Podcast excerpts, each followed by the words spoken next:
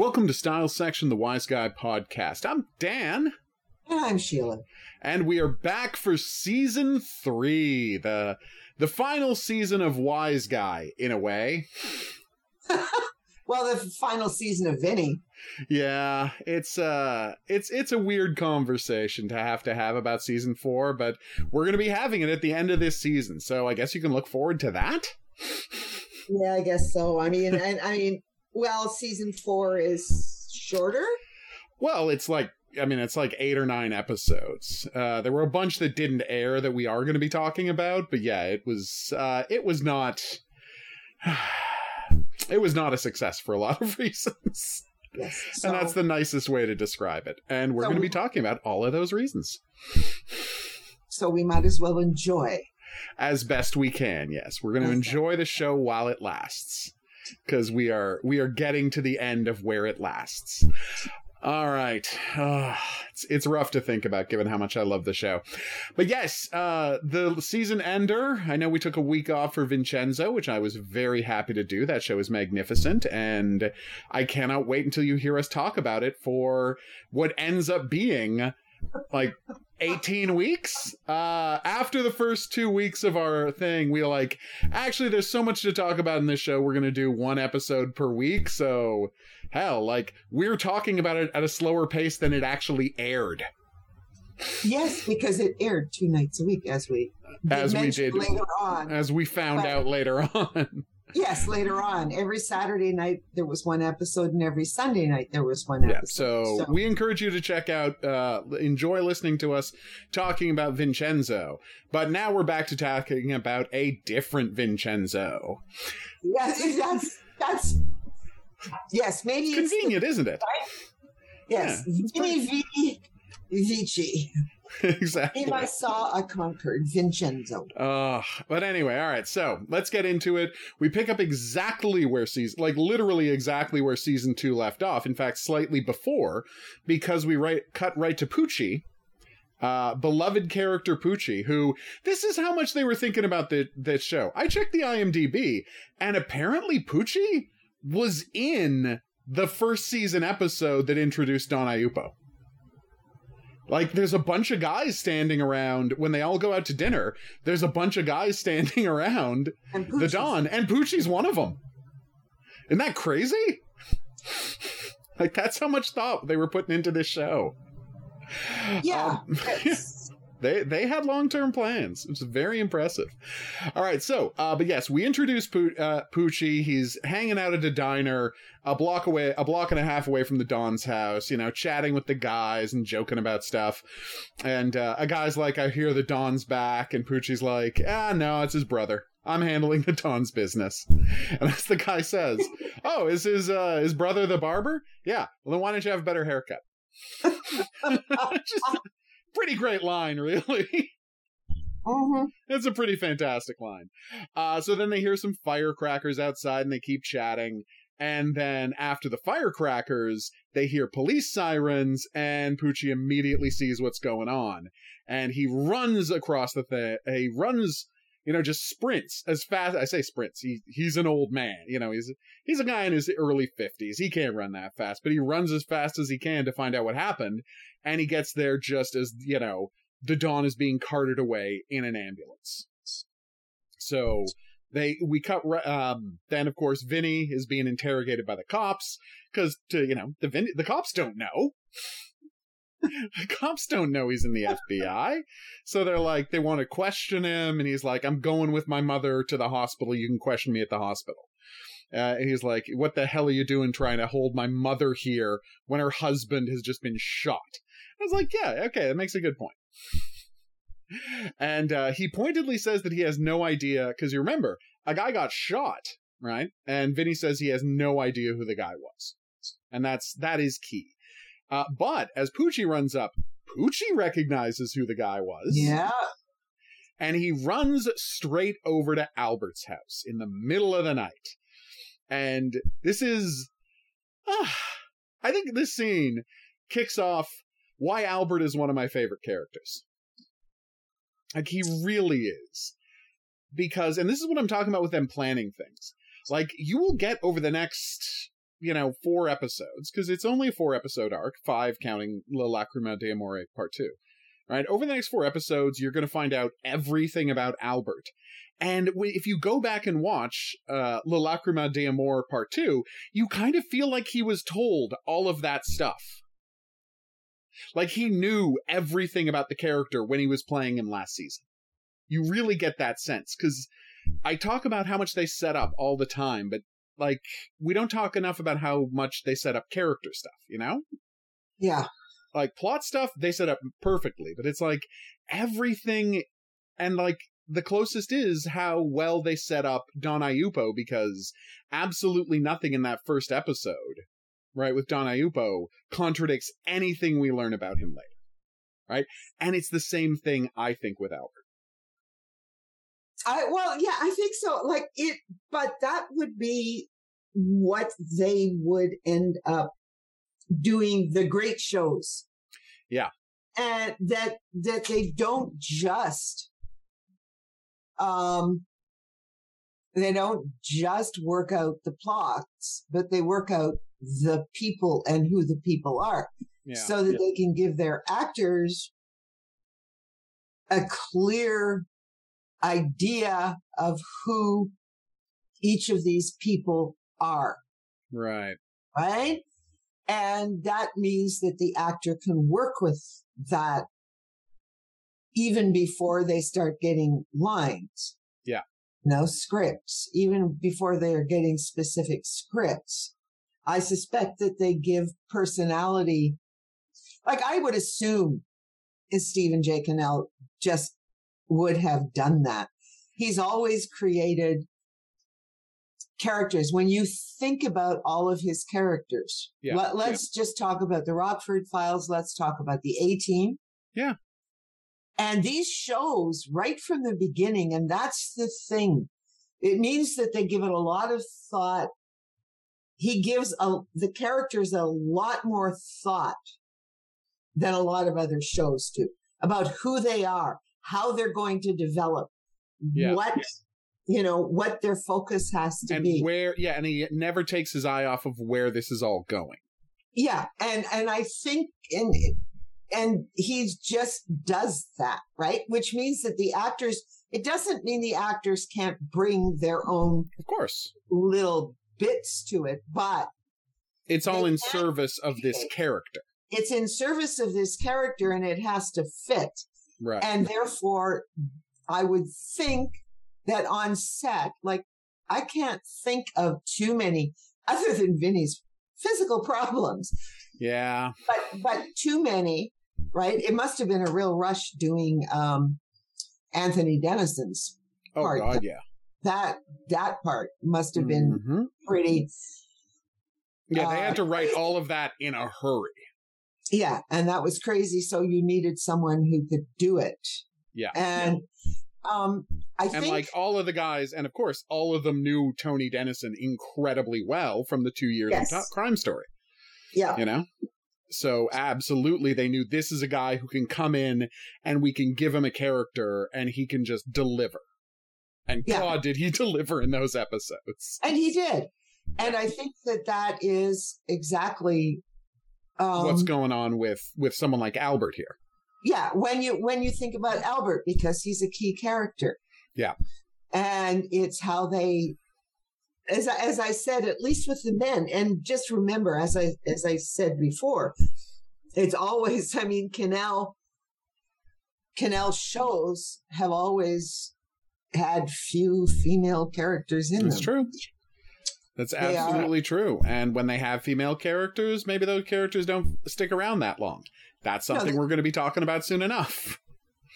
Well, yeah. I mean, I can think Rockford Files. They just don't know how to yeah. structure the kinds of characters that he's writing mm-hmm. with stable female relationships. It's fascinating, isn't it? Yeah. That he could be so good at one part of this and just yeah, have this well, giant blind spot. Can I make can can I make a comparison? People won't understand. Okay. might think that I'm being a little bit glib, but I'm yeah. not. But I would tell you that part of it is is he's not gay. Yeah. I mean, I I can always I always go back to, and this was not just people. People might think I'm being flippant about it, but all you have to do is go back to um, Forster, E.M. Forster, Right. and all of his all of his novels. And when you read his novels, his female characters are so well written Yeah. in the novels. Um, so that they can be portrayed well, although people can screw up the portrayals. It's happened. Be- Yeah, well, that's well, we won't get into sexism in um, Hollywood Yeah. and and refocusing novels and things. We've talked hmm about. We've know, talked about that in adaptation before, especially in when we were talking about The Alienist. Yes, the alienist. That was very very clear. Oh, yeah. um, and it was all also um, you could see it a little bit in the collector even and that was a good ad Oh, yeah. That's a good adaptation, but you're losing half the book when you take away her voice. yeah you take away her voice and you've lost half the book Yeah.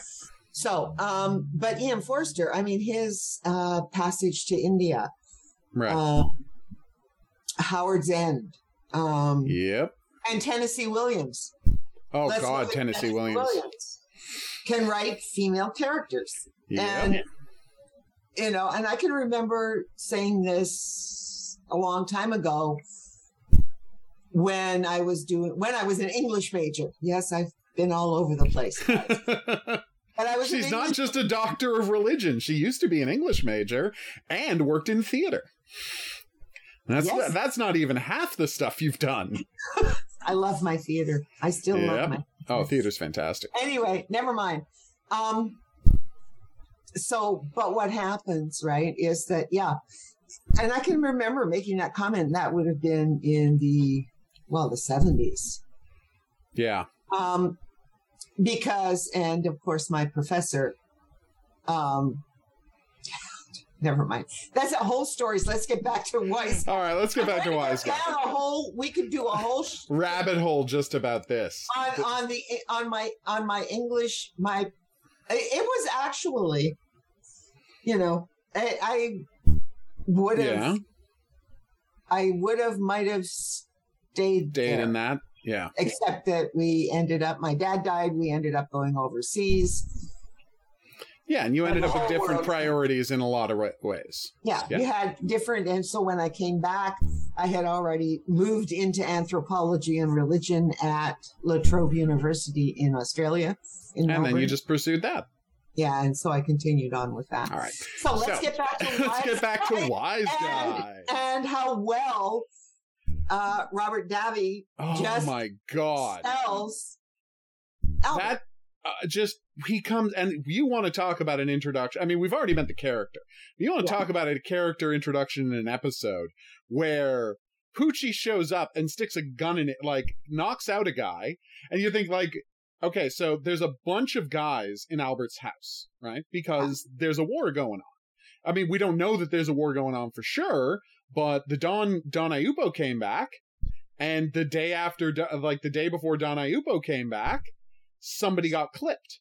You know, one of the bosses got shot to death in his car, and that's the funeral they went to last episode. Right? Ziffo.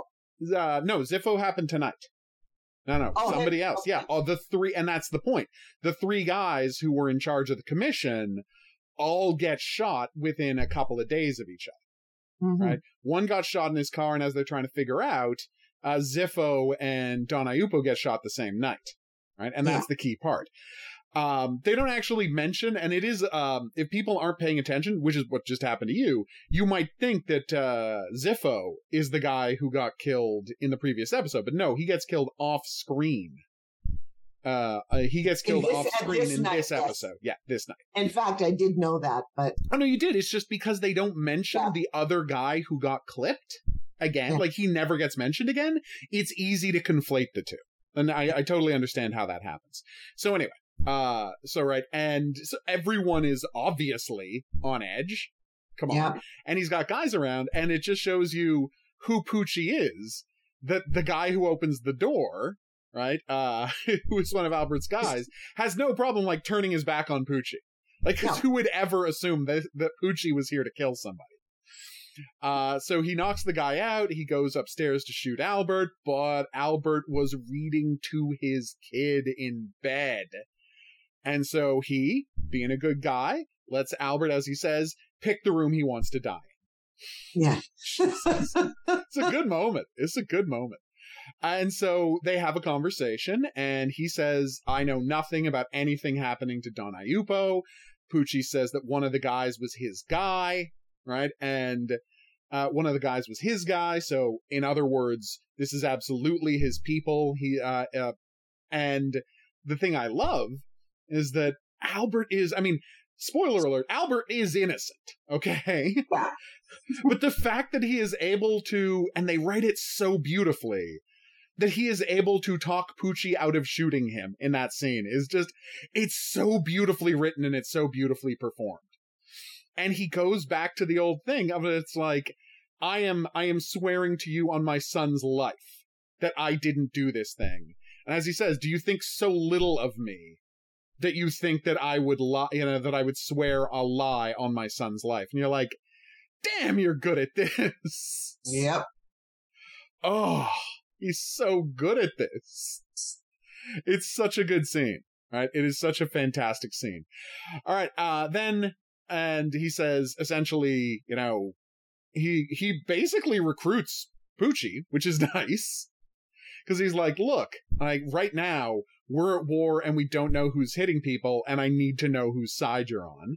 And you know with Don Ayupo maybe dead Poochie does need a new employer so he basically recruits Poochie which is nice and says and sends his family away immediately. You know the whole go to florida don't tell anybody where you're going for any reason right? Don't even tell don't even tell your bodyguard where you're going to be flying to until you get onto the plane kind of situation so yeah it's like they have seen this coming they got a box full of cash sitting there ready to go. Like this is the life and it's this window into the life of a mobster where not only do they have that but right around the corner they got what he calls the war car ready to get packed up at a moment's notice. Yep.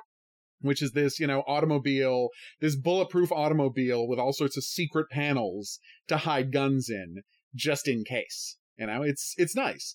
They got this little like this little window into how they live. And then we cut to the hospital and what don ayupo is going through. And uh his uh vinny's mother like obviously she was stressed because of her heart condition but she's gonna be okay. And frank sa- frank goes to vinny and says how's he doing?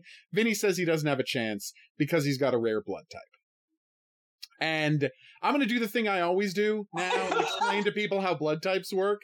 Because here's what happens and i understand i understand why writers do this. I completely understand why writers do this uh because they're like okay i need the character to have a rare blood type right? So i'm just going to look up what the rarest blood type is and i'm going to give him that blood type okay? And uh, i get why you do that and i get why you think that's the right thing to do. But that's not how blood types work so they're like he's got ab negative which is true that is that is the um that is the rarest blood type. But, and this is the key part, right?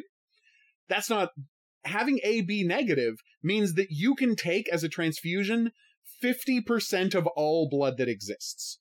Yeah. A's, B's, And O's. negatives. Mhm. and O's. And O. But Yeah. as long as it's negative. Right? Yeah. So here's quickly how blood types work. I'm just going to give you the the 60 second rundown. Okay, so A's can be A, B, or O, right? And that is the types of proteins that are on top of the red blood cell. A proteins, B proteins, or both A and B protein. And the key part is if you uh, blood reactions happen if you are given blood that has a protein that your blood doesn't have. But Yeah. if you were given a blood uh, that doesn't have that protein, it's fine. Doesn't matter at all. So if you have AB, that means you can take AB blood, A blood, B blood, or O blood, which is no proteins on it. But, and this is the key part, if you are, if your rhesus factor is negative, you can only take negative blood. And if your rhesus factor is positive, you can take both positive and negative blood. And so that is why O negative is the most valuable blood. Because if you don't know what someone's blood type is, you can just give them O negative blood and it is guaranteed to be safe. And it's the only blood type you can do that with. And this is where it gets really interesting because, ironically, O negative is a very common blood type, but it is incredibly difficult for someone who needs it to get O positive blood because it is treated as the generic blood for anyone who needs blood. They run you into a hospital in an ambulance with a bad stomach wound. They're not going to pause to check your blood type. They're just going to start filling you up with O negative before you can, uh, you know, right? Um, before they go and check what your actual blood type is. Meaning emergency rooms always have to be stocked with O negative blood. And so if it's a bad night for the emergency room, there's a really good chance that if you have O negative blood and you're brought in, they might not actually have any for you. This is why, by the way, it's so important to have an, O like, um, your driver's license that has your blood type on it on you at all times. So you won't have this happen. But yeah, so ironically, giving him a fairly common blood type like O negative would have been more plausible as a reason for him to need Frank's blood. Because, spoiler alert, in a funny scene, that's exactly what happens. He ends up getting Frank's blood. Frank has to save the dog. Poor Frank. Yeah. I Poor Frank like, just says, no. oh, it's so good. oh, Frank, we love you. Yeah, and he gives it. And of course he does. He's a good guy, and this is this is Vinny's stepfather. Obviously, he's gonna do it, but you know, he still he still gripes about it because Frank wouldn't be Frank if he didn't gripe about it. Yeah. Oh, we love you, Frank. You really are one of the great characters. All right, so Vinny gets out of the hospital, you know, uh, after hearing that the operation is going to go ahead. He's like, I'm going to go home and take a shower because, again, he's still got blood from the guy who got shot right in front of him. And this is where things get interesting because who shows up? Oh, Albert shows up right outside in the war car, you know, needing to have a conversation with Vinny because he is in a position where, you know, a war is coming and he doesn't know who he can trust. And so he, and then we get, again, a centerpiece moment for the actor of just like the two of them driving around in a car, right? Talking to each other and feeling each other out. And I'm just saying, this is one of my favorite scenes in the whole four ser- uh, the uh, the whole you know four episode arc, and honestly, it's up there for the series for me. I love this whole sequence with the two of them ta- uh, driving around. I, I just think it is masterfully written. I think is beautifully acted. They got to get through the night and they got to keep moving. Yeah. And that's the thing. It's like they can't stop for a second because people are out there. Like a, a war is coming. And if they can survive the night, then the commission can meet and we can find out who ordered this, maybe, and we can see what we can do. But he's like, but Albert's like, look, I know the Don doesn't have any people anymore, so I'm leaving guards at the hospital. Nobody is getting him tonight. And Vinny's like, how the hell do I know you didn't set this up? You know, you're best positioned to take over the commission if anything happens to all three guys who are running it, which is exactly what just happened. And so, yeah, they, they drive around, they suss each other out. Uh, he, uh, Albert talks most about, uh, how he loves loyalty, right? What matters to him the most. And he talks about how Poochie, as he says, a, a guy who, who never killed anybody. Or like, or he says, maybe one guy once and then spent 20 years feeling bad about it. Yeah. right? That guy shows up at my house for the Don and it's like and you you he really sells how much loyalty matters to Albert. Right? Yes. Like all of the family loyalty and what we've talked about in the show is like the myth of the mob versus the reality of the mob and what we talked about in the last episode is Albert is a guy who like really believes in the myth of the mafia. Yeah. You know? He really does. Like down to his core. Now, that's not always he's not I think always going to live by that, but it is what he believes. Does that make sense? Yeah, uh, well, yes. You know, there are things you believe sometimes. Yeah, when it is convenient gets, for you. Well, our life gets in the way and you have to make a choice. Yeah. That's let's that's, put it that way. Let's be nice about it, not when it's convenient, but when necessity. Yeah, that's true.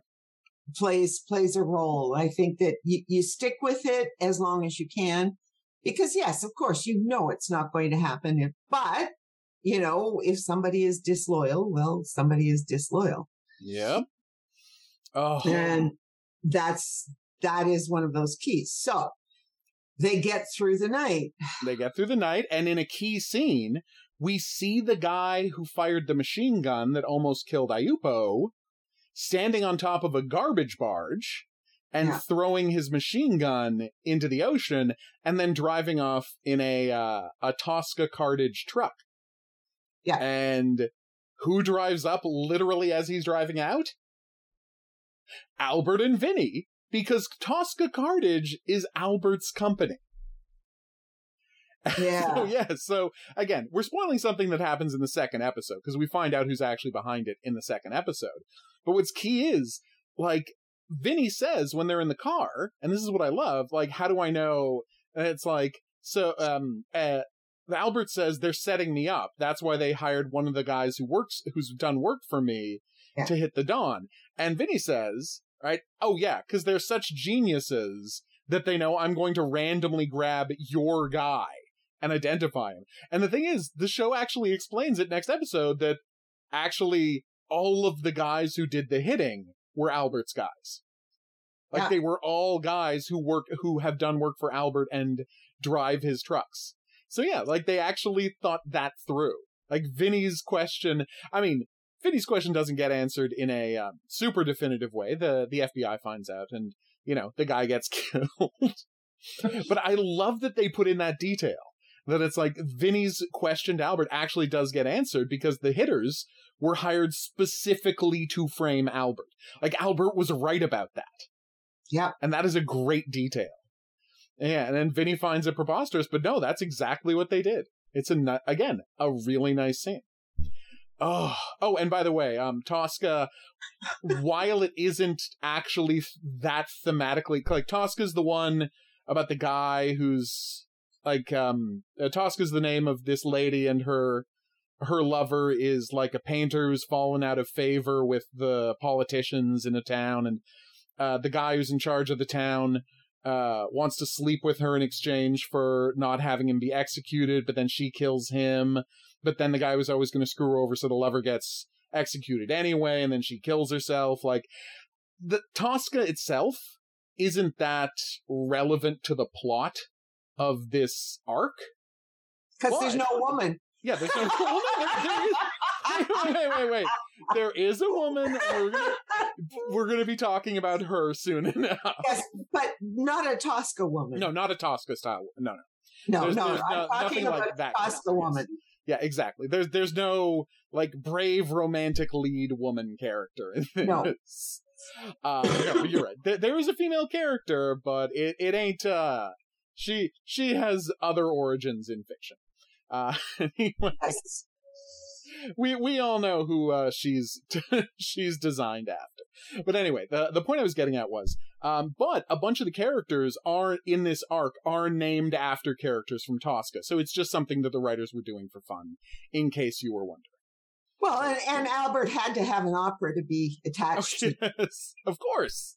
You know, oh, it, it, I mean the the yeah. the operatic. We're almost like these two two episodes kind of flow together.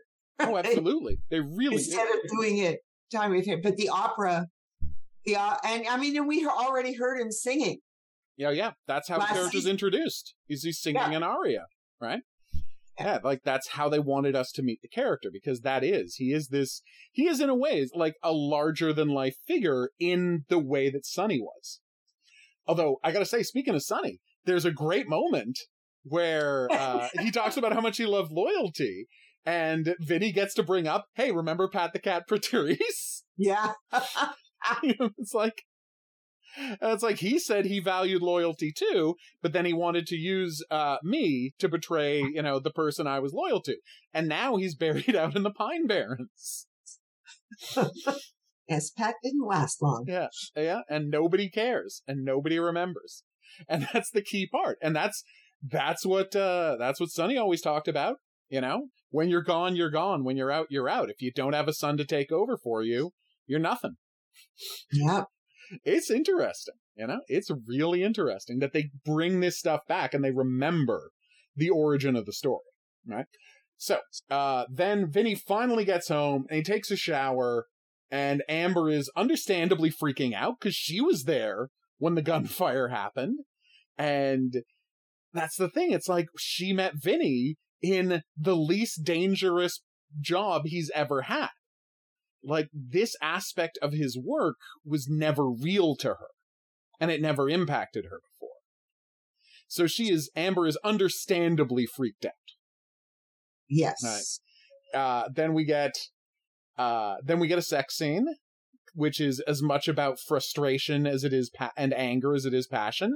Again, uh, great job revealing character via a sex scene. Yes, you can have sex scenes that are vital to the plot and developing characters. Yeah. Rather than prurient in nature. Exactly. Uh, then Frank shows up and interrupts them. Francus interruptus. Yeah, McPicus interruptus. That's it. McPicus, McPicus interruptus. and while he's there, uh, like, um, while he's there, Poochie shows up, right? Uh, because Vinny had asked him to find out where the commission is going to be meeting, right? Because he wants in on the meeting. Right? And uh, we get a great scene where Frank has to hide behind a door when Poochie is there. to keep from being seen, and he does not like that, but he doesn't get any choice. Uh, he doesn't get any choice in the matter. And we get, no. uh, oh my god! And so he said, and so Vinny's got to run off with Poochie to get to the meeting because they found out where the commission is getting together. And well, I and I think you have to. I think you have just to give what's going to be coming forward for Amber. Yes. What you have to understand is that Vinny disappeared for the entire yeah, night. Yeah, he yeah, wasn't in touch with Mike. He wasn't in touch mm-hmm. with Frank. Nobody could find him. Nobody knew where he was. Yep. They didn't know whether he was alive or dead. Yeah, and people were, as you say, understandably freaked out. Yes. And so, I mean, Amber, it's bad enough that Don Ayupo got was shot. killed. Right. Well, he wasn't was shot. He, was wasn't shot, yeah. He was shot.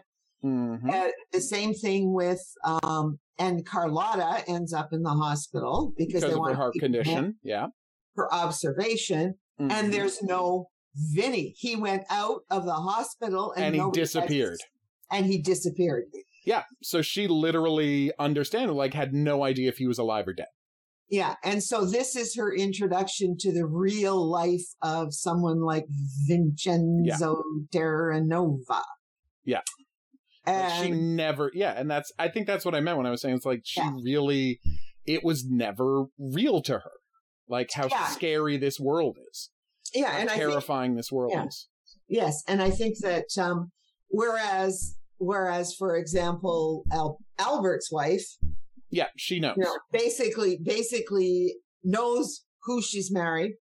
Yep. And knows what the stakes are and knows what she has to do.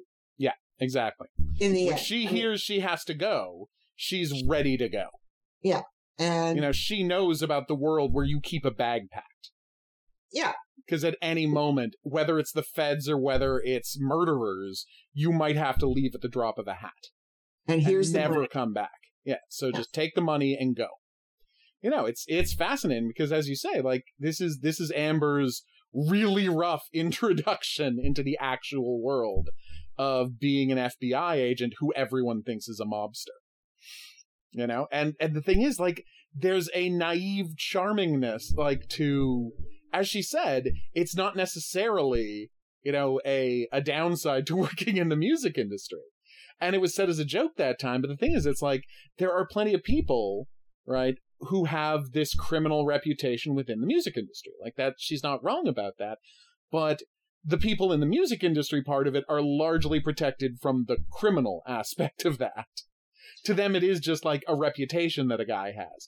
Oh yeah, he used to, you know, he used to do work with some sort of criminal enterprise upstate somewhere, and it's like so. It's it's a fun story to tell at parties, and it's a you know there's a frisson in the danger of having that guy around. Oh, Johnny Cash, come on. Well, yeah, Johnny Cash. you know. You know? Okay, and and the but the thing is, is it's also that she lives in the world because she's living in that arts and entertainment world, Yeah. right? Which basically um is involved, like has that glamorous idea of the mob and the Yeah. mob. Now remember, we've got the Godfather films. Of course. Remember, we've got, and all you have to do now, nobody knows the British, the Krays, No. right? Um, go watch that movie if you can. Watch the Krays if you can stomach the violence, or you know what? Um, uh, what do you call it? That one. It was uh the Spandau Ballet Brothers, the twin brothers playing them. Uh, they did another one, which was um Tom Hardy plays the. It's called I think. L- uh legend or something like that anyway the point is the cra like he plays both parts like yeah, well, the where- Yeah, Oh no, they're both good movies. I'm just saying, if you want to see Tom Hardy playing, but if you want to see the Spandau Ballet guys who are real life Yeah. twin brothers playing them, you go with the Krays. If you want to see Tom Hardy playing both parts with camera trickery, go watch that one. And he does a great job. yeah, I just and want to say that but it's tougher to play both parts. But yes, and the Krays, of course, whether people. I they don't know much about that. They were they were the key criminals of the 60s and the early 70s, I think, when they got in London. caught in London. And of Mhm. course, they had all the parties, and they were very involved in the Oh yeah, the the social set. You know, Yeah. everyone went to their everyone went to their club. Like their they had this clubs, their club that like.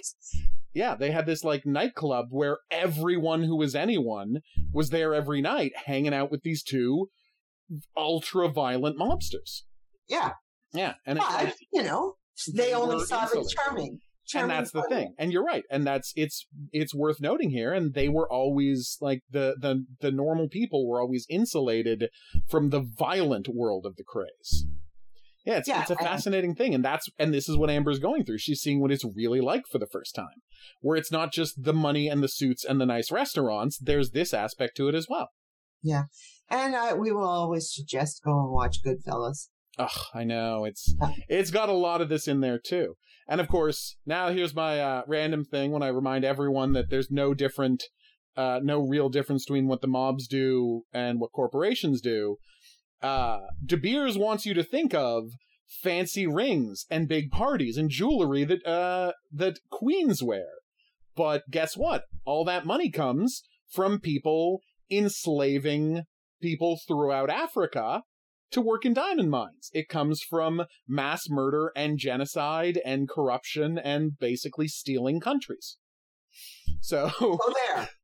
there's no there's no clean way to get that rich. The mob is just, you know, doing it in their own country instead of going halfway around the world to uh, get their money. So yes, my uh my anti-capitalist of reading of Wise Guy has not slowed down at all. I just want to make that absolutely clear Just in case you were wondering. just in case. uh, but anyway, Vinny goes to see the commission, and I, I hope you guys are watching this show because that's a great scene. Because Vinny, and this is again, ugh, how well written this is, and it's this kind of stuff I didn't think about when I was a kid watching this. So the first couple of times I watched this, Vinny comes up. Right. And so the situation is there's a commission, there's all the guys who run the various businesses, right? And uh and they're all deciding what they're going to do about this situation as people are shooting. And Vinny walks in and he uh, he beats up Spalletta, who is uh, so Tony Ziffo. He only had a daughter, so uh, so the logical inheritor of his business is Joey Grosset, her husband, and her uh, husband's cousin is Spalletta, right? Uh, and uh, who is Michael Michael. Chiklis. yeah. Like the, I think the same he year became the commish. before the commish. I think the same year he was in Wired playing John Belushi, but I would have to check that.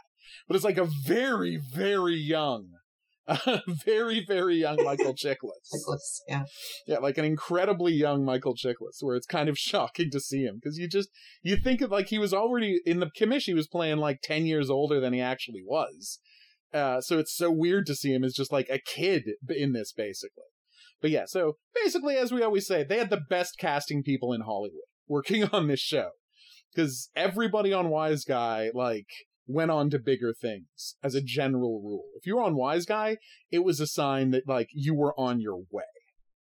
But anyway, so what I what I loved about this though, right? Uh, so Vinny walks in, and in the scene, like he pushes his way past Spoletta, and then he gives this speech to everybody about how he's demanding his seat at the table, and he's so good at manipulating people now that he basically just parrots back everything that Albert was saying about tradition and family and do you know and being honorable and not like and uh right and standing up and owning your actions and like all of the stuff that and he's just parroting back everything that Albert was saying essentially forcing Albert to be on his side or you know essentially abandon everything he claims to believe.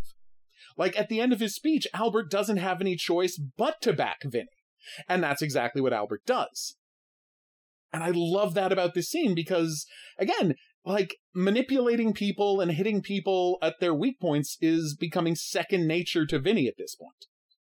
Yeah. Yeah, like because who knows what like um, who knows what Albert had planned to do before? I mean, obviously, like Albert was going to try and figure out who killed everybody and who's doing it, but it's like he wasn't. I doubt. I'd have no reason to think he was planning on bringing Vinny into the commission. But when Vinny gives oh, this no. speech he, demanding the play, the position, he doesn't have any choice. No, no, but it's clear. Yeah. That he had no no plans to bring Vinny, Vinny in. into the commission when yeah. they were doing the doing the, the talk drive. overnight. Yeah. He, and he said, yes, you know, he's his stepson. He's Ayupo's stepson, but yeah. so he's got yeah, exactly. and he doesn't tell him where the meeting is going to be. Exactly. He, you know, Vinny has to find has to, out through on his own. Yeah, exactly. And I, I think that's key, where it's like he, in this scene where Vinny could just be scared or could just be like trying to, trying to work an angle or trying to, like, trying to figure out who Albert is, he is picking up information that he is going to use to box Albert in later in the episode. And again, that's why it's such a well written show. Yeah, no, it and it is very interesting because we already had Vinny saying no he doesn't mm-hmm. want to be on the table. No, he doesn't want to be on the commission. No, until Don Ayupo gets killed. Yep. Until he gets shot. Well, and that's the thing. I mean, like, shot. Yes. Shot. You keep saying killed. Don no, Ayupo's fine. Yes, I he know. He got Frank's blood. He he's got fine. Frank's blood. He's fine. He's there at the end. Yeah, he's there at the end of the episode. Be- because, and this is the key part, we get the scene of them voting about whether to let uh whether to let Vinny in. Because again, remember, Vinny's already a made man in the yeah. Jersey Mafia. Like he's already a made man in the Jersey Mafia. His family doesn't exist anymore, but now that his mother married into New York, you know, married into Brooklyn, married the Don, married the Don, like this guy who's already a made guy can just slip right in. You know, he was he was basically, you know, uh, he was basically second in command to Sonny Steelgrave. Yep. You know, so there you go. Uh, yeah, and it's it's great. And so they have a vote about whether to let him in, and then the guys show up at the hospital to kiss his hand and welcome him aboard. And his mother does not like the look of that. Reminiscent, of course, of the scene of The Godfather with at Diane the end of The Godfather with yes, uh, yeah, where his uh, where his wife, you know, sees all of the guys coming to kiss the ring and he shuts the door on her. Yeah. Oh yeah, no, it's it is obviously that that shot is designed to be a callback to that scene. Oh, but the key part is we also learn in the episode while Vinny's given his speech, uh uh after sorry, after Vinny has given his speech, uh Grosset, Joey Grosset says I got to take a walk and I'll go get the food for everybody because it's going to be a long day. And he goes down to the basement and he uh he kills the guy. Yeah. He kills the guy who worked for uh, Albert and throws him in the trunk of a car. And I think the key part in that is like uh they knew they had to do it. Like they knew they had to kill him because uh Poochie had started asking around who who's a, a guy who does hits on people who wears cowboy boots. And of course, so he knew it was only a matter of time before people were going to figure it out. And if they got to him, it was all going to come out who hired him. So they kill him. Yeah. And, and that's the interesting thing is that, of course, the FBI has tracked this guy down. Down as well. Yeah. As yeah. well. But the guy gets out Just before the FBI can get there. Yeah, before Yeah. the FBI gets so escaping the FBI gets him killed in the next scene. killed. Yeah, And uh and then we get the funniest moment in the episode. And the episode has got some, some good funny moments. Funniest moment in the episode is uh the guy's coming up to pick up his other twenty thousand dollars for the hit. And uh so Joey gives him the twenty dollars uh you know the twenty grand and then uh and then shoots him in the back of the head. And Carlo Spoletta's like, Well, you're just gonna leave the money on his body? And Joey says, I'm not a thief. yeah, I know. Jeez. it's just a funny scene. It's Well, no, it, it, but it just it just tells you how discordant Oh, these yeah. people's views of value and values in life is. is. Yeah, their, their their views of morality, right? Yeah, and it's like Yeah, no, no. Yeah. Is he going to go to kill- yeah, but sometimes you got to kill a guy. But at Yeah. the end of the day, like you still have the stuff you live by. Oh, I know it's ridiculous. It's such a good scene though, and in such Yes, it good episodes. Yeah. All right, and so then we start the next episode very quickly after. It's it's the next day. Carlotta's being able to leave the hospital. Right, she's she's healed up enough. Like there, there wasn't actually a heart issue. They were just worried there was going to be. So she's able to leave. And on her way out, uh, she tells. Oh my god, she uh. Oh, I love this scene so much. Uh, uh, we forgot to mention something, which we'll mention in a second. But she says she tells Rudy, "Get my son out of this." you promised me you were out of this. You promised me that was gonna affect uh, affect you. I'm not gonna let you drag my son into this. You you live long enough to get him out. And then she walks away and says, "He'll get better now." But the key part is, and we missed mentioning one thing that's actually going to be pretty important next week, and I'm sorry about that because we were rushing over it.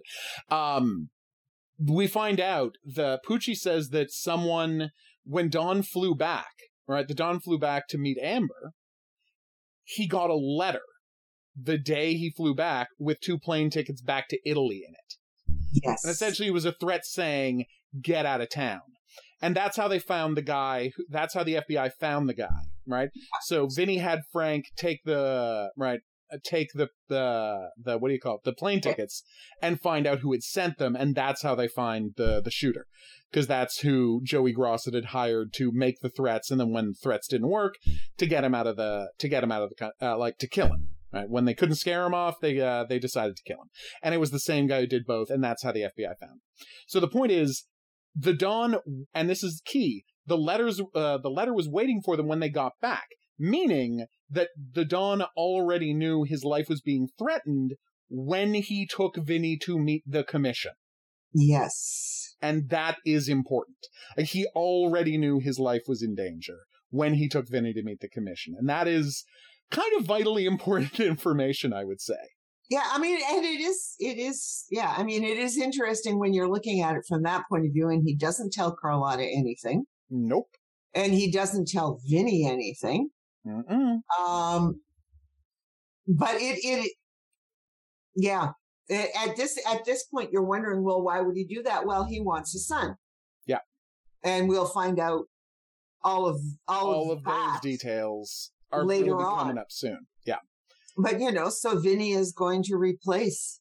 Vinny is going to be the son he didn't have Well- to replace him. Well, he did have a son to replace him, and Yeah. that's a conversation we're going to talk about soon. Yeah. No, but that's what I mean. At this And point, this is the key. So yeah, Vinny, uh, Vinny goes to see Don Ayupo, obviously, and Don Ayupo talks about Albert and how Albert, like, is a guy who actually did work his way up. Like, he was not born into leadership. He wasn't anybody's son. He was literally a corner boy, a guy who did deliveries for people, who did whatever was necessary at any moment to, like, get a little favor and work his way up. Like, he actually did, you know, the, the, what is it? The Horatio Alger worked his way up from the ground floor to becoming a boss. Right? Yeah. Is that who I'm thinking of? Horatio Alger? Anyway, whatever. oh, whatever. yes, that's that. That's that. Yes, it's okay. Yeah. Uh, yeah. I I mix some of these up, but it, the point is, yeah, the uh, the whole idea of you know you anyone can make it in America, and that's that's who Albert is. And so he says, go to Albert, right, and he, Albert will have your back, but you have to tell Albert that I for, I forgive him.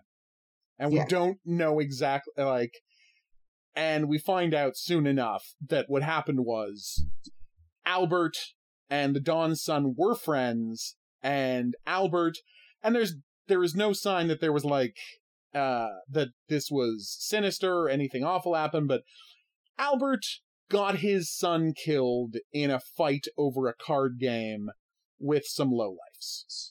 Yeah, and and I'm not so sure. Okay, That I mean we, we're talking about it ahead of time, and I'm not so sure that that Albert should have been blamed for that. Exactly. But he blamed but the thing is his Don son Ayupo blamed yeah, Albert. blamed Albert for that. And it is we never find out who started the fight, how the fight escalated, but there was a fight over a card game and back when they were both in their early 20s, Don Ayupo's son got killed by just some lowlifes and he could never forgive Albert.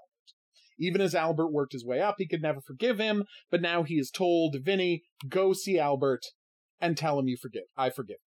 Right? Yeah. And so Vinny goes to see Vinny goes to see Albert, and Albert says, "I'm going to open up Tosca, you know, cartage to you. You can work here. It's what I need to do for the Don. And honestly, I'm the one who said you should be in the commission, so you need a legit job, right? it's quite reasonable. like it's it's very smart of Albert, and it's like, and again." It's this thing where he is friendly and he does seem to like Vinny, but everything is a play all the time. Because now he's going to have Vinny with him all of the time so he can know if Vinny's making any moves. Like if Vinny's always around, then that's one more person who has a dog in this fight who now he doesn't have to worry about pulling moves secretly behind his back. Again, it's it's smart of his part. Like it's really smart on his part and it's really clever writing that everything they do always has multiple angles to it. You know? I I adore these scenes. And then we get a uh, then we get an alert, right? Uh, that someone comes in and tells him, "Oh my God, uh, there there's been a bit of a thing. Our trucks aren't picking up garbage at a bunch of locations." Suddenly, now, uh, so Albert goes to you know Albert goes to see one of the guys who's suddenly switched to Chen, uh, Chinese gangsters cartage service to pick up the uh, garbage and ask, well, you know, what the hell's going on? yeah, Which is quite a reasonable question. The guy's like, hey, uh, you know, Joey showed up and he said that Ziffo, who again is on the commission and Albert isn't, he's not running the commission. He's just on it. Albert said, uh, right? Albert finds out that his territory is being given away. He doesn't like it. He goes to see Chen. And it's kind of great actually because we get, um, in addition, and I didn't recognize him until this time. Uh, the, so they, they bust in to see Chen and there's a, he pretends to not speak English because again, that's a great power move. And the other guy there who acts as his translator, he's got two, uh, two goons with him and one acts as his translator and it's Francois Chau who would go on to star in, um, the, the tick and be the bad guy on The Expanse. So it's like an actor who I've seen a ton more times later, and I never realized it was him. It's kind of neat. yeah. Because well, partly because you haven't seen him in too many, because The Expanse is Oh, new, yeah. Oh yeah, exactly. and the Expanse Tick. Well, the Tick was a cartoon.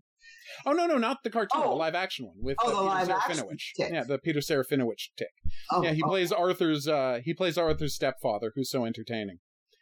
Yeah, it's uh no, it's it's a just I, I liked seeing that actor here because again, everybody goes on to bigger and better things from Wise Guy.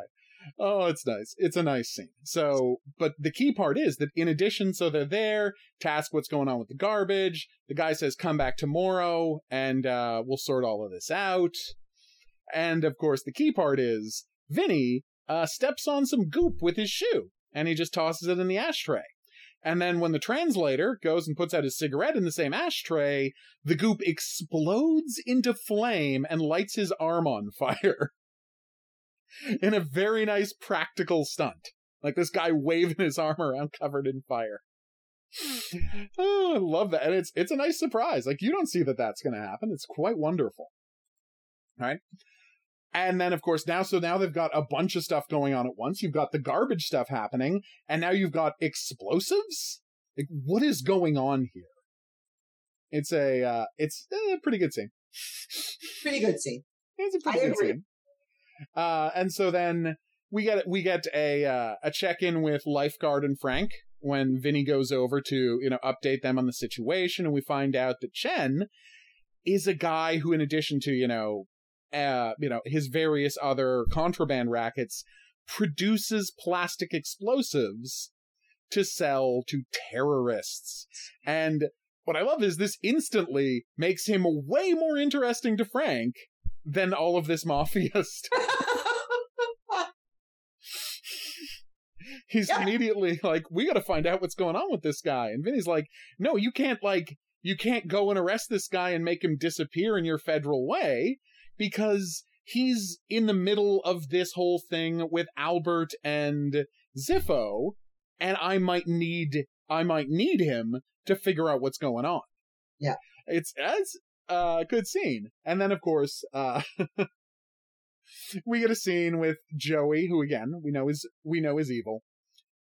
And Joey's wife, Ziffo's daughter, who we finally get to meet, who is silent during the whole scene, and then immediately starts yelling at uh, Joey because yes, she's the uh, Lady Macbeth character.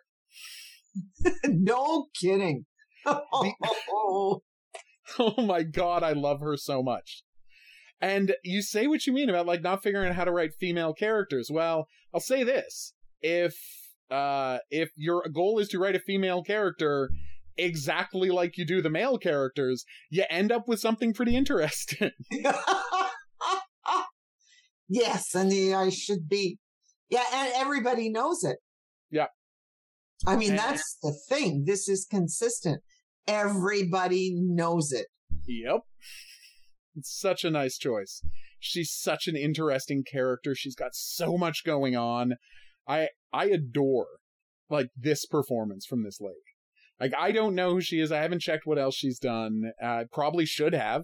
I will before we record the next episode. but I love her in this. And it's just like this woman who has has dealt with all of these you know, decades of frustration because she is ambitious and she is strong and she is clever and none She's of that her- is respected That's right. She's her father's daughter. in every way but that is meaningless because she's a daughter and at the end of the day this is such a patriarchal and misogynistic environment that that's all that oh, matters Yeah. like she was Oh. literally never given an opportunity So she and her father arrange for her to marry a man she can push around. Yep. And that's exactly what it is Yeah. Yeah, like okay, and that's And actually going to come up later. Yeah, And the cousin. Yeah. I mean, he, he he wouldn't care if if his if if if she took over. oh yeah, of course not. No, no, no. She's fine with it. Carlo's fine with whoever. Yeah. Uh, you know. Then again, Carlo's also the one who shot Tony Ziffo. He's also So- yes. Yeah. He's also a loose cannon. He's other- also a loose cannon, which we'll talk about next week yeah. in one of my favorite scenes of the whole season. Such a good. I think we all know. We both know what scene I'm talking about. We'll get there. Oh, Carlo. It's such a But good yeah, scene. So we meet we meet yes. Yeah. So we so meet, we meet her and she's pushing around and this is the key part she was not in on her father's murder and that's the important thing we learn right away because he says albert killed your father and she says Yeah. there's no way albert would ever do that like she is 100% not sold on the idea like she she thinks it is impossible that albert would have ever killed her father like there's just no chance of that happening that's not who Albert is. That's not how Albert lives. And this is the funny part because we find out in this scene that, oh, wow. So Joey is really doing all of this on his own. Yes. Like he, he, and this is the key part. They brought him and they got her to marry someone she should, she could control. So that like when the family would essentially stay with, um, Tony Ziffo's like blood bloodlines. Yes. bloodlines exactly And it's like, he didn't think Joey had what it took. And so there's like, okay, well, we'll marry and she'll really wear the pants in the family, is the subtext to everything about their relationship. And of course, uh, all of this can be read as, let's face it, Joey struggling against his own emasculation. Yeah. Yeah. And so, and he's making stupid moves. Yep. He's making all these stupid moves and causing these problems to prove that he's a man. Because again, this is a toxic masculine culture. Yeah. And he's No, just like, yeah, not yeah. smart enough to be able to see like you need to see, which is 20 moves ahead. No, he's not. He's just not. And it's again part of what makes him such an interesting character. Like he is a guy who is out of his depth. Like fundamentally, he is a guy who is out of his depth. He is making moves and he is not thinking about the consequences of his actions. And it makes for some fascinating television. Yes. Yes, it does. Oh, what a No, yeah, what a oh Joey. You're such an interesting character. Yeah, I mean, and and the funny thing is, is when you when you go back and and Yeah. watch the the Jersey Mob, the Steel Yep, Grape yep. stuff, right? You don't have a character like Joey having any any um power. No, No, not at You all. don't have you don't have that kind of a character. You do have it in The Godfather. Oh yeah. No, he's he is a Fredo.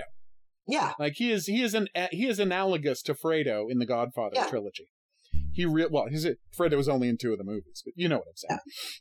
well, no, exactly. In the in yes, yes. Yeah. Well, you know. There's a reason for that. Mm. yeah, Fredo screwed up way too many times. yeah. And and and Joey is going to screw up, and but yeah, as she does, leading. she has no idea, and we're going to find out later on, sort of, the consequences of that, you know, and it- there will be consequences. Uh, meanwhile, we get back to Vinny and Amber, and she is freaked out about, you know, Yeah. living under police protection because, again, it's hard to tell what's going on. I said the next day. Actually, this is probably like a week later. Yeah. It's always hard to tell how much time is passing in Wiseguy. Yeah. But what we would say, what we would say is that Amber, it's not just the police protection; it's she's under the mob's protection. Protection as well. Well, and I mean, we I mean, didn't this- mention it earlier, but one of the key scenes is Frank telling her she says like you you just love all of this cloak and dagger Yeah, you know cops and robbers bullshit i mean she doesn't say it that way but that's what she means and frank says yeah you know we do love it and, and you and the key get- part is you better get used to it because he won't give it up for you. Yeah. and that's the and that is the key scene right in that previous episode about their relationship. And so she's trying to see if she can live with it. And that's Yeah. what happens in this episode because she's like let's just go out let's go out and be normal. Let's go out and get a drink. Let's do something and they do and they go out and they just have a date and they go to a bar and they chat and they you know they dodge their protection by going into a movie but then ducking out the back door drinking for two hours and then going ducking back into the movie so they can walk out the front door again Yeah. it's a good plan right and it's uh, and they, well, it was get Don Ayupo's plan. it's yes, it's what Don Ayupo used to do, Yeah. as Poochie says. Yeah, it's what Don Ayupo always used to do. And you know, hey, it works great, and they actually have a date, and things are looking kind of positive for once for them. you know, it's uh, again just a nice scene that shows that yeah, like maybe she can live like this. Right, but well, and it wouldn't, it won't always be like this, right? of course, exactly. But this is always going to be the threat hanging over. Plus, what's going to happen when this job is over? What's Vinny Yeah, going to yeah. do next? Exactly. And oh, we get a great scene then where we just get a fight scene. And uh, you talk about like where does the mob's money come from? We get two different crews of garbage men getting in a fist fight in an alley over who gets to take away a bunch of garbage. Oh, just a nice scene. It's just a like minute long action scene, but it's like, yeah, this is the nitty gritty of what's going on for these people. They're they're fighting each other with bats over who gets to pick up garbage. Ugh. Oh wow! All right, and then we get uh, the scene where we reveal all the stuff about um, about Albert and Don Ayupo because Albert comes to see Don Ayupo in the hospital and he talks about uh, forgiveness and they talk about Vinny and they talk about family and Albert says that it's like now that he has a son he understands how like how much Don Ayupo was shattered and he doesn't know if he could forgive someone the way he's just been forgiven. Again, great scene, great performances all around. All right, just just wonderful stuff. And then of course, uh everything gets spoiled a little when uh, Joey and Carlos show up to also pay their respects. Everybody's gonna come and pay. Oh, everybody's got to kiss the ring. That's just how it works. Except uh, the the wife didn't show up. You know, his Joey's wife didn't show up to pay her respects, and of course, uh, Don Ayupo says he doesn't want her there. So that's kind of key, I would say kind of key to this relationship. Yeah. But yeah. And fundamentally, when you get here, is that you get this reinforcement of the fact that nobody is taking Joey seriously. Like, Vinny, who's been here five minutes, right? Who's been here five minutes, has more um, association, like, has more power in this room just because of his association with Don Ayupo than Joey, who is also married into and that's the crazy part. He they're both just married into power. Yep. Right? Theoretically as the son-in-law right oh, son-in-law of a guy from the commission stepson of the guy from the commission you'd think they would be on equal footing but everyone knows where joey stands and vinny is able to just push him around knowing there can be no consequences and again, they're setting up these character relationships via action and via how people talk to each other. You know, and Albert can just grab Joey and shove him into a broom closet and demand to know why his routes are being given away and there's nothing Joey can do about it. And so it's like when you see the way he's treated, you start to understand why he's doing anything to exert his power and his masculinity and why he's making such dumb moves. So yeah, just a great couple of scenes all around. Oh my god. And then we get hey, then we get uh then we get the um then we, uh what do you call it? The the opera scene Wow. Isn't that great? Yes, so there goes oh. Vinny and mm-hmm. Amber. Vinny and Amber take the uh, tickets that Albert, uh, Albert and his wife were going to go, but of course she's fled, and he's like, I don't feel like going without my wife. Uh, so you know, just take the tickets, and then we get. I mean, we don't actually. They don't actually spend the money necessary to uh to stage it or anything. No, no, no. Of course not. right. They don't uh, any money to stage it, right? But we they do like you want to talk about production value. They actually rent it out like the an opera Met. house, yeah. the Met or whatever, and it is at well no it's whatever the Met is in Vancouver. Come on, yeah, like whatever the nice opera house in Vancouver is, and it is packed with extras. Like there is a giant crowd scene in this episode.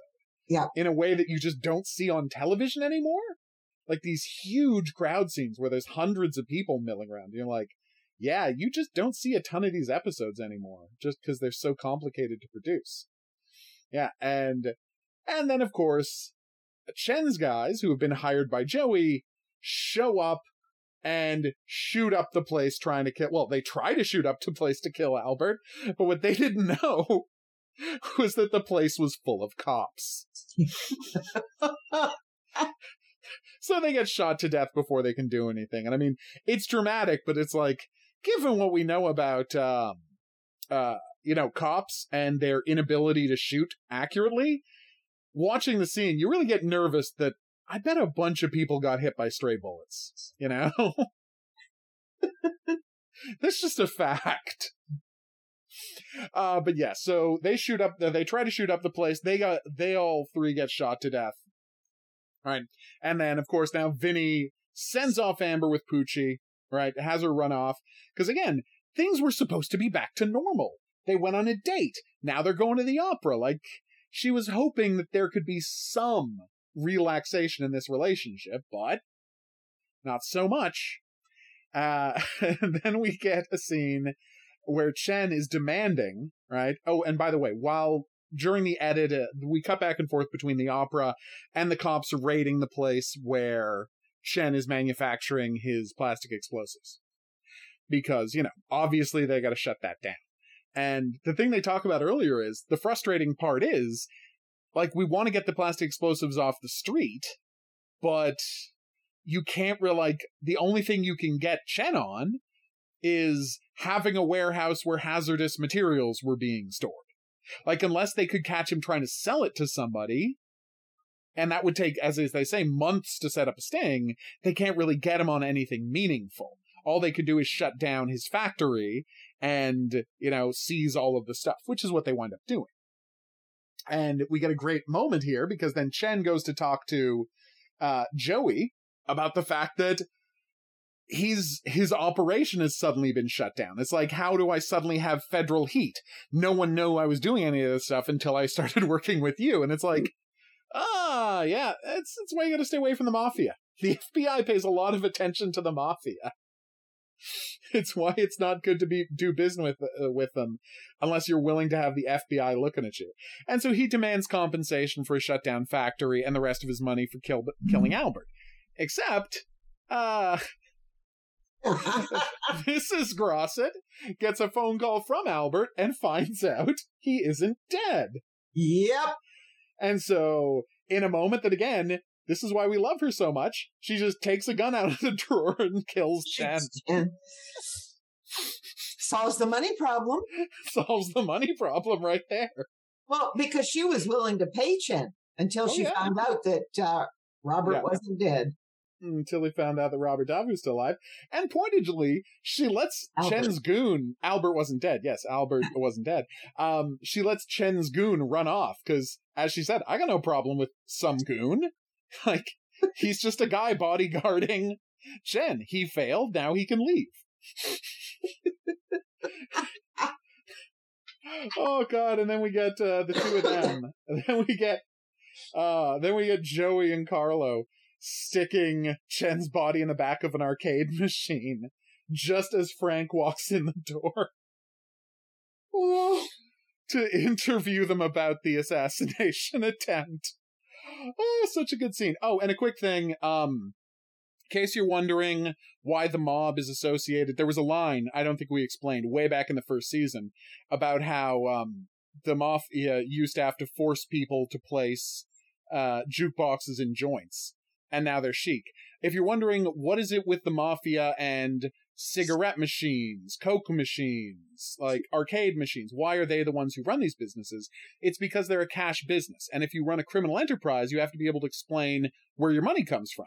Well, there's no accurate way to tell how much money is getting pumped into an arcade machine. No. So you can say you got like you sold a thousand dollars worth of drugs. No, you people put a thousand dollars worth of quarters into your arcade machines. It's a way to come up with like clean money. It is a way to uh, a very simple way to launder money. Cash machines are another good way to do it because you can just say, "Oh no, so many people put in our bank fee, like had to pay our bank fees." like you can make the numbers look like whatever you want. It's a great system. Uh, but yes, so that's that's why there's this association. Why arcades are historically shady is because it's a cash business. And your bad arcades would deal drugs out of the back. The good ones would just launder money for uh, launder money for the drug dealers. And then, of course, we get the key final scene of the episode where Amber has made her decision. Yep. And she has said anymore. Yeah, she just can't live like this. And she throws Vinny out, and that's that. Like, she packs his bag, and he has to go. and it's like you could tell it was coming the whole episode. Yep. And like even before she got shot at, this was obviously coming. because this has been coming since Frank said he won't give it up. Like he won't quit for you. Like he needs this life too much. And by the way, uh, it's it's a good scene, really well acted. She's fantastic. He's fantastic. And again, you get a whole scene of you want to talk about great blocking. Uh she has a hard time looking at him. Yes. Right? And he can never look at her in the entire scene because and again, they're they're talking about the stuff Frank was talking about in the episode, which is that it's like he knows he's in the wrong. He knows he should choose her over this life. He knows he's making a mistake, but he is addicted to this risk. Yes. And, And I think- all there is to it. Yeah, Yeah. no, I mean, you could see that, right? And it's just building. It's Mhm. even more so now Yeah. than it was when he was with Sonny Steelgrave, because then he had all of these iffy feelings and he, Yeah. you know, yeah, he was unsure about who he was and he didn't know and blah, blah, blah, blah, blah. And now he's just like, he is the best at this and he loves being the best at this. yep. Oh, like the development of this character is really fascinating, but there's actually a line I didn't mention when, uh, and I know that this might not have been intended this way, but there's, there's a single line that I really liked. Yeah. Where when they're talking about the international terrorism and how the FBI wants Chen, but he wants the mob, and he says, "My job, right, is and this is the key part, clearing the decks of local corruption. I don't care about international terrorism. My job is clearing the decks of local corruption. And it's that choice of phrasing that fascinates me. Because you clear the decks before you set something up. That's what clearing the decks as a term means. You clear the decks so you can set up a new thing. And so my my joke when we were talking about Sonny Steelgrave was that essentially Vinny's job is to get the mob out of industries so corporations can move in is gradually becoming canonical. You know? It Yeah. kind of is with the language he's even using. And you're gonna, I think the audience is gonna be surprised by how canonical that gets by the end of the season. because it's like, well, I mean, it's always been there. That's what Roger was talking about, you know? Yep. That's what Roger was talking about when he turned on the CIA. That's what's going on here. Like they're getting oh, they're getting all these guys they're getting the mobsters out so the corporations can roll in and take over the casinos and take over the garbage industry. Like as they say, say what you will about the say what you will about the mobsters. At least they live in the community. You know? At least the money stays in the community.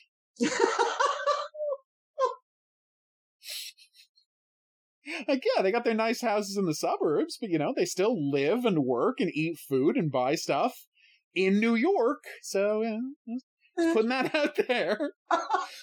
My mus- nostalgia for the days when the mobs ran the mob ran new york. I know it's ridiculous. All right all right all right. Let, let that- it's time to let this go. i'll let that go for now I- yes, I am no, not no, wrong wait, when I it'll come up again. It'll come up again. again No Believe me. question.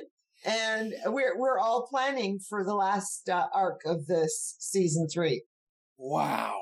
I mean, if the show had to go out on an arc, that's the one to go out on. Oh yeah, it pulls it all together. So you'll have lots of time to to discuss. talk this. about capitalist theory and, and my anti-capitalist reading of Why Guy. That'll come up later. All right, so, uh, oh my god, and just when the fact that it's like, do do they care about the thing, or are they just worried about being embarrassed? Is actually something that comes up a bunch of times this season. Like, does the government care about this stuff, or do they just not want to look bad? yeah. Wow. But uh yeah, and that's gonna come up next week when Chaz Palminteri shows up playing Yes. Rudolph Giuliani. Yes. And it is the the biggest mistake of the show that it's not the same um prosecutor from the previous season, for back in season one. They might And not have been able to get him. Well, and I think logically the idea is they wanted to move the action to New York, Yeah. and he was a New Jersey prosecutor. And I get that, but at the same time, if you could have found a way to bring back the same prosecutor, oh my god, the the resonance that would have had, you know? So like there's a narrative reason for it to not be the same guy, but the point is Chaz Palminteri, again, they're just breaking new stars all over the place here on Wiseguy. all right, so uh, we'll be back here next week for that, and of course, every uh, Tuesday you can also hear us talking about Vincenzo, which I encourage you to do. We will see you back here next week. Uh, but until then, if you're listening to this on some sort of an app or podcast, be sure to rate and review it. That's how people find the show. If you have any questions, if you have any comments, if there's any profiling rela- related fiction you'd like to uh, you'd like us to check out, drop us a line at profilingcriminalminds at gmail.com. We would love to hear from you. We're going to see you back here next week for all of that. But until then, I'm going to say that's right. Au revoir. And have a good week. Profiling Criminal Minds is a member of the Kinks Podcasting Network.